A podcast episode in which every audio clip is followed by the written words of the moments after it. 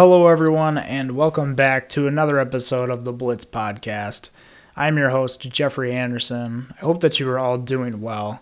And let's go ahead and get into this NFL edition of the Blitz. But before we talk about that, I do just briefly want to go ahead and say that moving forward, uh, at least for the foreseeable future, uh, Sam and I will be splitting up the college and the NFL podcast. Uh, main reasoning behind this is that we are just really busy right now. Uh, we've got a lot of stuff going on. I'm still in school, and on top of that, I actually just got an internship with the Green Bay Gamblers, a local hockey team in my town, uh, doing some media stuff with them. So if you're in the area, if you're at some games, uh, let me know. Come by and say hi, whatever the case may be. Uh, but anyway, we are really just really busy right now it's been hard to find time to record, to find uh, good spots in our schedules to be able to do it. So going forward this way, uh, I'm a little better with the NFL stuff. Sam's a little better with the college stuff. So we figured that going forward, this is the best way to do it, uh, at least until our schedules clear up a little bit more. So uh, I am going to miss doing it with him. Uh, we've obviously had a lot of fun together. we're, we're not like separating or anything like that, but uh, it, it is unfortunate that we're not able to continue to do it together. So, uh, with all that out of the way, with that housekeeping, let's go ahead and get into today's show, man. Uh, it's going to be a packed one. Uh, there's a lot of stuff that happened recently uh, in the landscape of the NFL. And let's go ahead and lead right into it with what has easily been the biggest story of the entire week the Urban Meyer situation. So, if you've somehow missed the story, basically after the Thursday night game in which the Jaguars lost uh, to the Bengals in Ohio, uh, Urban Meyer decided to go out to his bar. I think it was his bar at least that he owns. And while he was there, he was uh, getting, let's just say, a little too comfortable with one of the girls there. And someone happened to record it and it got put out and released, and it spread like a freaking wildfire. Um, so I'm just gonna go ahead and read this thread uh, that um, Michael Silver of Sports Illustrated put out. Uh, I think it's two days ago now. Uh, he started this great thread. Uh, so let's go ahead and read this together. This is kind of the aftermath of the situation. The Urban Meyer situation in Jacksonville has reached a crisis point, especially in the locker room. One player told me he has zero credibility in that stadium. He had very little to begin with. Players were particularly put off by the fact that Meyer canceled Monday's team meeting as he dealt with the uproar over the videos of him and a young woman getting cozy in that Ohio bar. He even canceled the team meeting. He was too scared, a player said. Instead, Meyer only apologized to position groups individually. He portrayed the woman in the videos as a random person who was just there dancing. Suffice to say, his audience was highly skeptical. Said one player, We looked at him like, WTF? Right when he left, everyone started dying laughing, and he knew it. Bottom line, said the player, it's bad. I don't know how he's gonna function. Oh my goodness. Okay. So, first things first, I want to say that obviously Urban Meyer has always had a bit of a controversial aura around him. He, even since his Florida days, uh, there were always reports of shady stuff going on at the facilities. Looking back, Aaron Hernandez was kind of a shady character there. Uh, even Ohio State, he had his issues. Hell, even with the Jags, he had already had his issues before uh, hiring that strength coach from Iowa who had accusations of racism and all that stuff going on. So this isn't new for Urban Meyer, all the controversy, right? He has had this follow him basically his entire career. Uh, but this one, this might be the worst of it all. So, first off, I just want to say uh, any semblance of respect I had for Urban Meyer has just gone through the drain now. I hate, especially now looking at it, he was always preaching about this hokey gospel crap and about God and believing in God. And to completely betray that by cheating on your wife, which is literally in the Ten Commandments of committing adultery and all that type of stuff. Um, I guess if Urban was more of a Christian man or a God spoken man, he would realize that's a no no in the Catholic Church or whatever Christian denomination he belongs to. Basically, any church tells you don't cheat on your wife, and uh, he kind of did that over the weekend. Now, that's not even the worst part of it. The worst part of this entire situation is the optics of it surrounding the players. So let's think about this. Urban Meyer stayed back in Ohio. He told his players, all right, you guys can go home, go back to Jacksonville, whatever the case may be. I'm going to stay in Ohio here and basically catch up with some buddies. So after a loss, uh, not only a loss, a heartbreaking loss to the Bengals, where there were clear mistakes made in that game uh, by both teams, a game where you can really learn a lot, take a lot of stuff in. Uh, most coaches I've heard, or there were some guys who would give the players the weekend off. But most coaches, from what I've heard from players talking about this situation, other coaches talking about this situation, would get back on that plane with their team, be flying back home to Jacksonville or wherever they may be uh, to be with their team to diagnose the problems from the game, uh, especially after a loss and especially after you're now 0 4. So, not only that is bad, but just the way that Urban Meyer handled the situation, the way that he canceled Monday's team meeting, the way that he only apologized to position groups individually, he couldn't barely stare them in the eyes, from what it sounds like, super sheepish about it. Uh, he couldn't even apologize correctly with proper dignity, respect to his guys, to his players. Uh, I, I mean, at, like in the thread, like he said, zero credibility in the stadium when he already had little to begin with. There were already guys who didn't respect Urban Meyer, didn't like Urban Meyer in that stadium. And now he's completely lost the locker room. I mean, this is insane. I don't think we've ever seen a coaching hire where the players lose faith in, their coach more than with Urban Meyer. So I just want to say this. If you expect Urban Meyer to up and leave for USC after this situation, forget about it. Everyone's saying he's going to tuck his tail between his legs and run off to SoCal and become USC's new head coach. I'm going to tell you right now, that is not happening. There is no way that after this situation and the optics of it, that Urban Meyer will ever get a coaching job again after this Jacksonville Jaguars gig. I mean, think about it. How can you realistically as a guy who was supposed to be at the college level, uh, raising these 20 something year old kids, right? To groom them into better men, better leaders. That's what Urban's always preaching, right?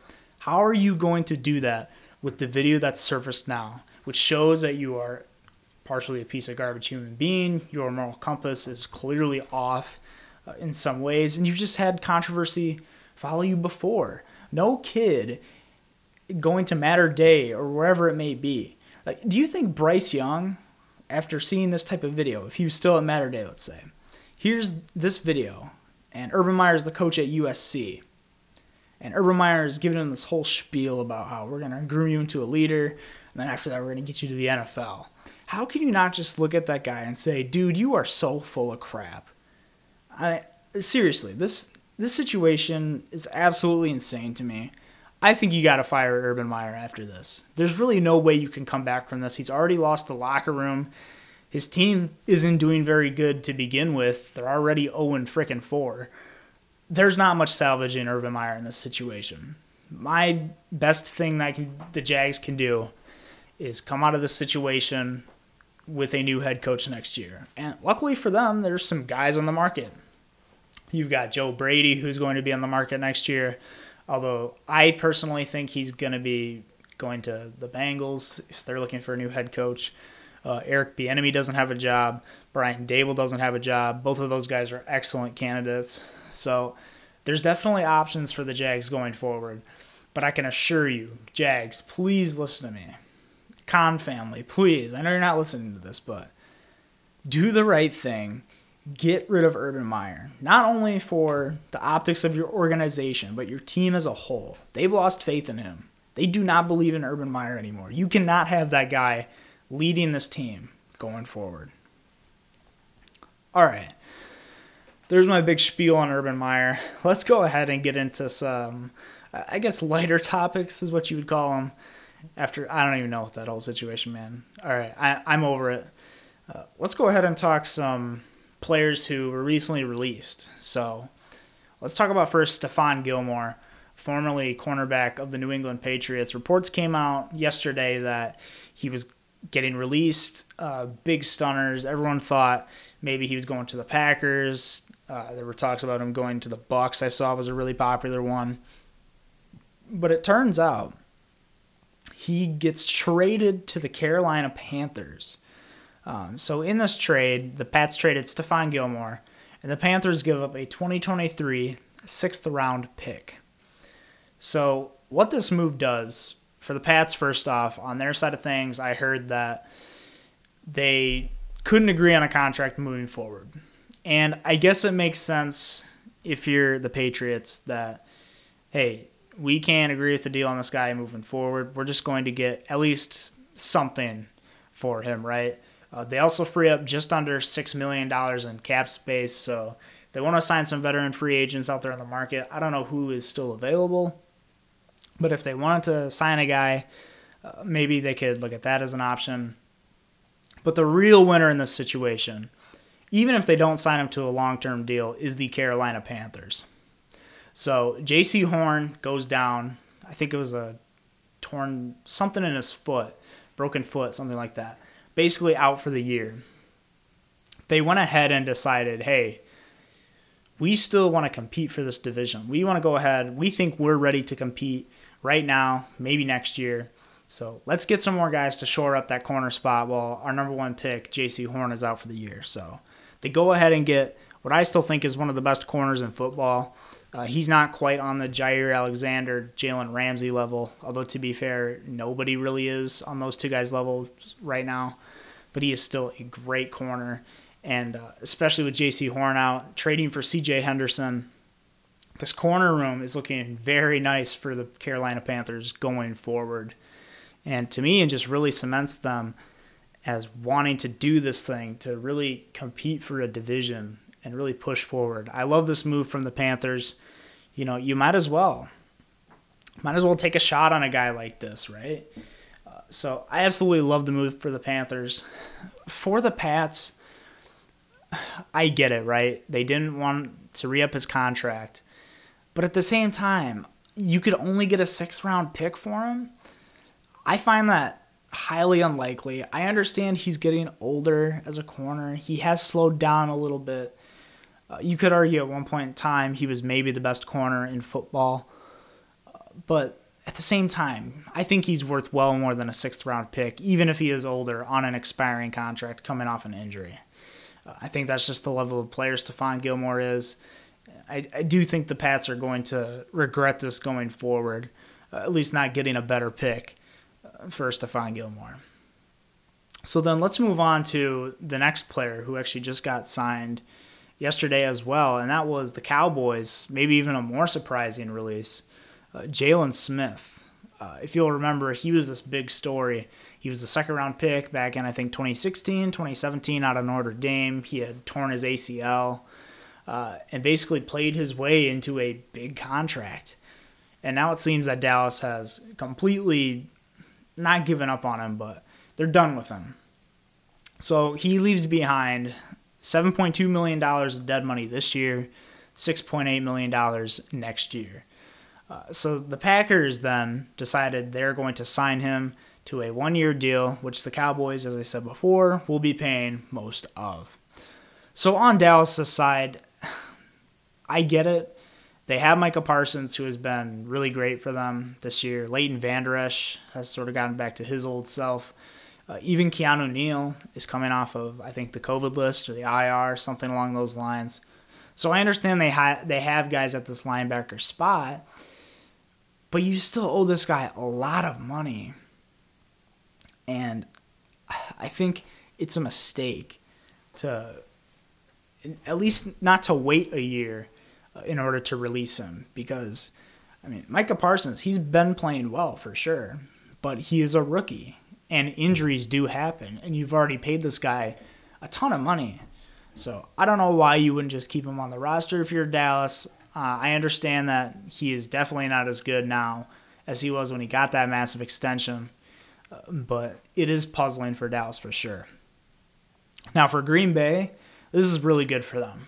Uh, he's going to fit right in either on the edge or probably more likely uh, on that inside linebacker spot, which is where he's more comfortable. Uh, he'll probably be alongside De'Vondre Campbell, who has been a big surprise in a good way for the Packers this year. And he'll probably end up re- either replacing Krys Barnes or at the very least, I would say, I would say the floor for Jaylon Smith here in Green Bay is being a rotational guy uh, in this linebacker group. So I think this move really just does shore up this defense for the Packers in what I think is their worst position spot uh, at interior linebacker. So I think all in all, especially basically getting him for nothing, uh, it's going to be a good move for them going forward, especially this year, obviously trying to compete for a Super Bowl. Uh, and I think the Packers need to just do more moves like this. You know, maybe they should have called up New England and said, you know, how much are you looking to get for Stephon Gilmore? Now I understand cap issues.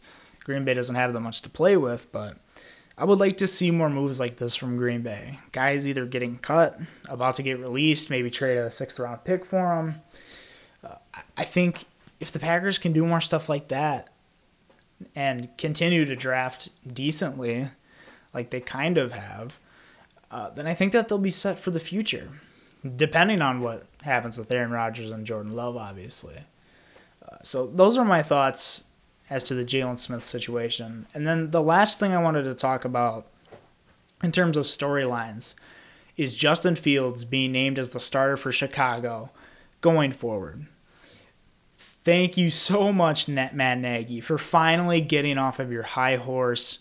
If you'll remember, constantly throughout the entirety, basically, of the season, Matt Nagy has consistently said Andy Dalton's our guy. Andy Dalton is the starter. Doesn't matter. Andy Dalton's our guy going forward. He's hurt. Doesn't matter. Andy Dalton's our guy.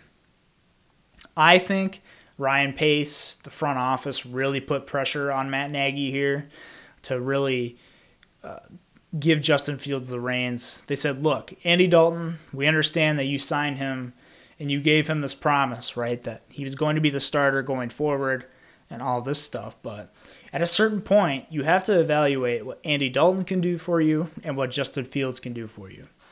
And while Justin Fields isn't as good as Andy Dalton is right now, he's certainly showing some flashes.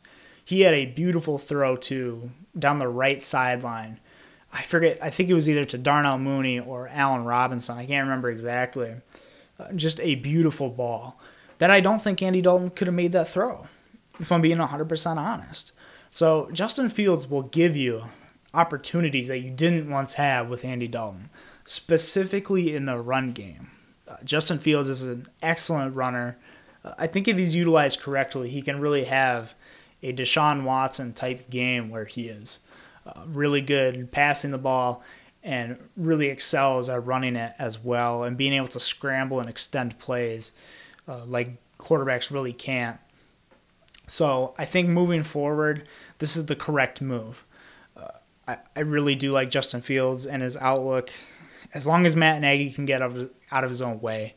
Uh, after the season, I'm honestly not sure if we're going to see Matt Nagy as the head coach for the Bears, and I don't even think he should be. Because to this point, the way that he's used Justin Fields and Andy Dalton, I don't think he's really earned that coaching job after next year. But we'll see what happens with this. I'm just happy Justin Fields is finally getting his chance to start and knowing that he has the job going forward. I just hope he doesn't get ruined by the Bears in this offensive line. Uh, so I'm still excited for him. I'm happy for Justin Fields. Uh, so those are my thoughts on the Chicago Bears naming Justin Fields as their starter. Now let's get into some of the best teams from this weekend.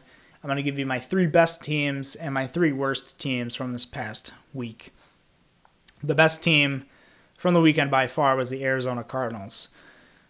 Oh man, to be able to go into SoFi Stadium with the Rams and be able to beat them convincingly by 17 points in the fashion that they did, last year Arizona loses that game, and they lose it bad. This year, they are the complete opposite. They are dynamic on offense. Kyler Murray is the MVP through four games this season. He has been absolutely incredible. Uh, you couldn't ask for much more from him. Uh, overall, the Cardinals are really looking like one of the best teams in the NFL, especially after playing against a Rams team who is also, I think, in that top five echelon of NFL teams. Now, my next team is the Los Angeles Chargers. They showed a lot of grit in that game, and I really just do love as the days go on. I was very critical of the Brandon Staley hire at first but the more I hear from this guy, the more I listen to this dude talk, uh, the way that his defense plays, they're absolutely incredible. Uh, and I just love everything about Brandon Staley, his work ethic, the way he talks about his players, his other guys, the way he constantly lifts other people up. I, I just love everything about him. He really does seem like a down to earth guy uh, who also gets the offensive side of the ball you know, that was one of my concerns going into this thing with Staley is you have a young quarterback in Justin Herbert. You want to create a stable offensive presence and system and terminology with him there. However, I think Brandon Staley understands offense enough to be able to work with Justin on some things. Obviously, he's not going to replace what Joe Lombardi is doing for him. But I think there is a level to it where Brandon Staley does understand offense more than most D coordinators do. So I'm just in love with Brandon Staley at this point. I really have done basically a complete 180 on my thoughts going into the year with him. And I'm just really excited to watch the Chargers going forward. If they're on TV and the Packers aren't playing, uh, you can bet that I'm going to get a chance to watch them. And I'm going to try because this team is great. They're fun to watch. And then lastly, the Bills. The Bills have kind of gotten off to a weird start this year, uh, especially that week one loss against the Steelers. Really don't know how that happened looking back on it. But now they seem to be firing on all cylinders, put up 40 against the Texans, who really just, at this point in the year, I feel bad for the Texans because they lost Tyrod Taylor. But the Bills are now seemingly firing on all cylinders, playing some great football. So let's go into my three worst teams from this weekend then. And we'll start with the Texans. Now, Davis Mills had a bit of a rough game. I mean, the entire Texans did in reality. They're just not a good football team. I think they're probably the second worst team in football right now, behind the Jacksonville Jaguars. But certainly the Jags have more upside as of right now. At least until Tyrod Taylor comes back. This team is rough. Then the Pittsburgh Steelers continue their just plummet for me. Big Ben should have retired last year. I understand he's got this, you know, he's trying to run it back and prove himself to be better than he was last year. He really does look like Drew Brees did last year, but somehow even worse. Drew Brees was at least still accurate, uh, still poised in the pocket. All the things that made Drew Brees great. Uh, there were still signs of that. Big Ben just it really feels like he's handicapped. It feels like there's someone tugging on his shoulders uh, through every single play. It seems like he's running through quicksand.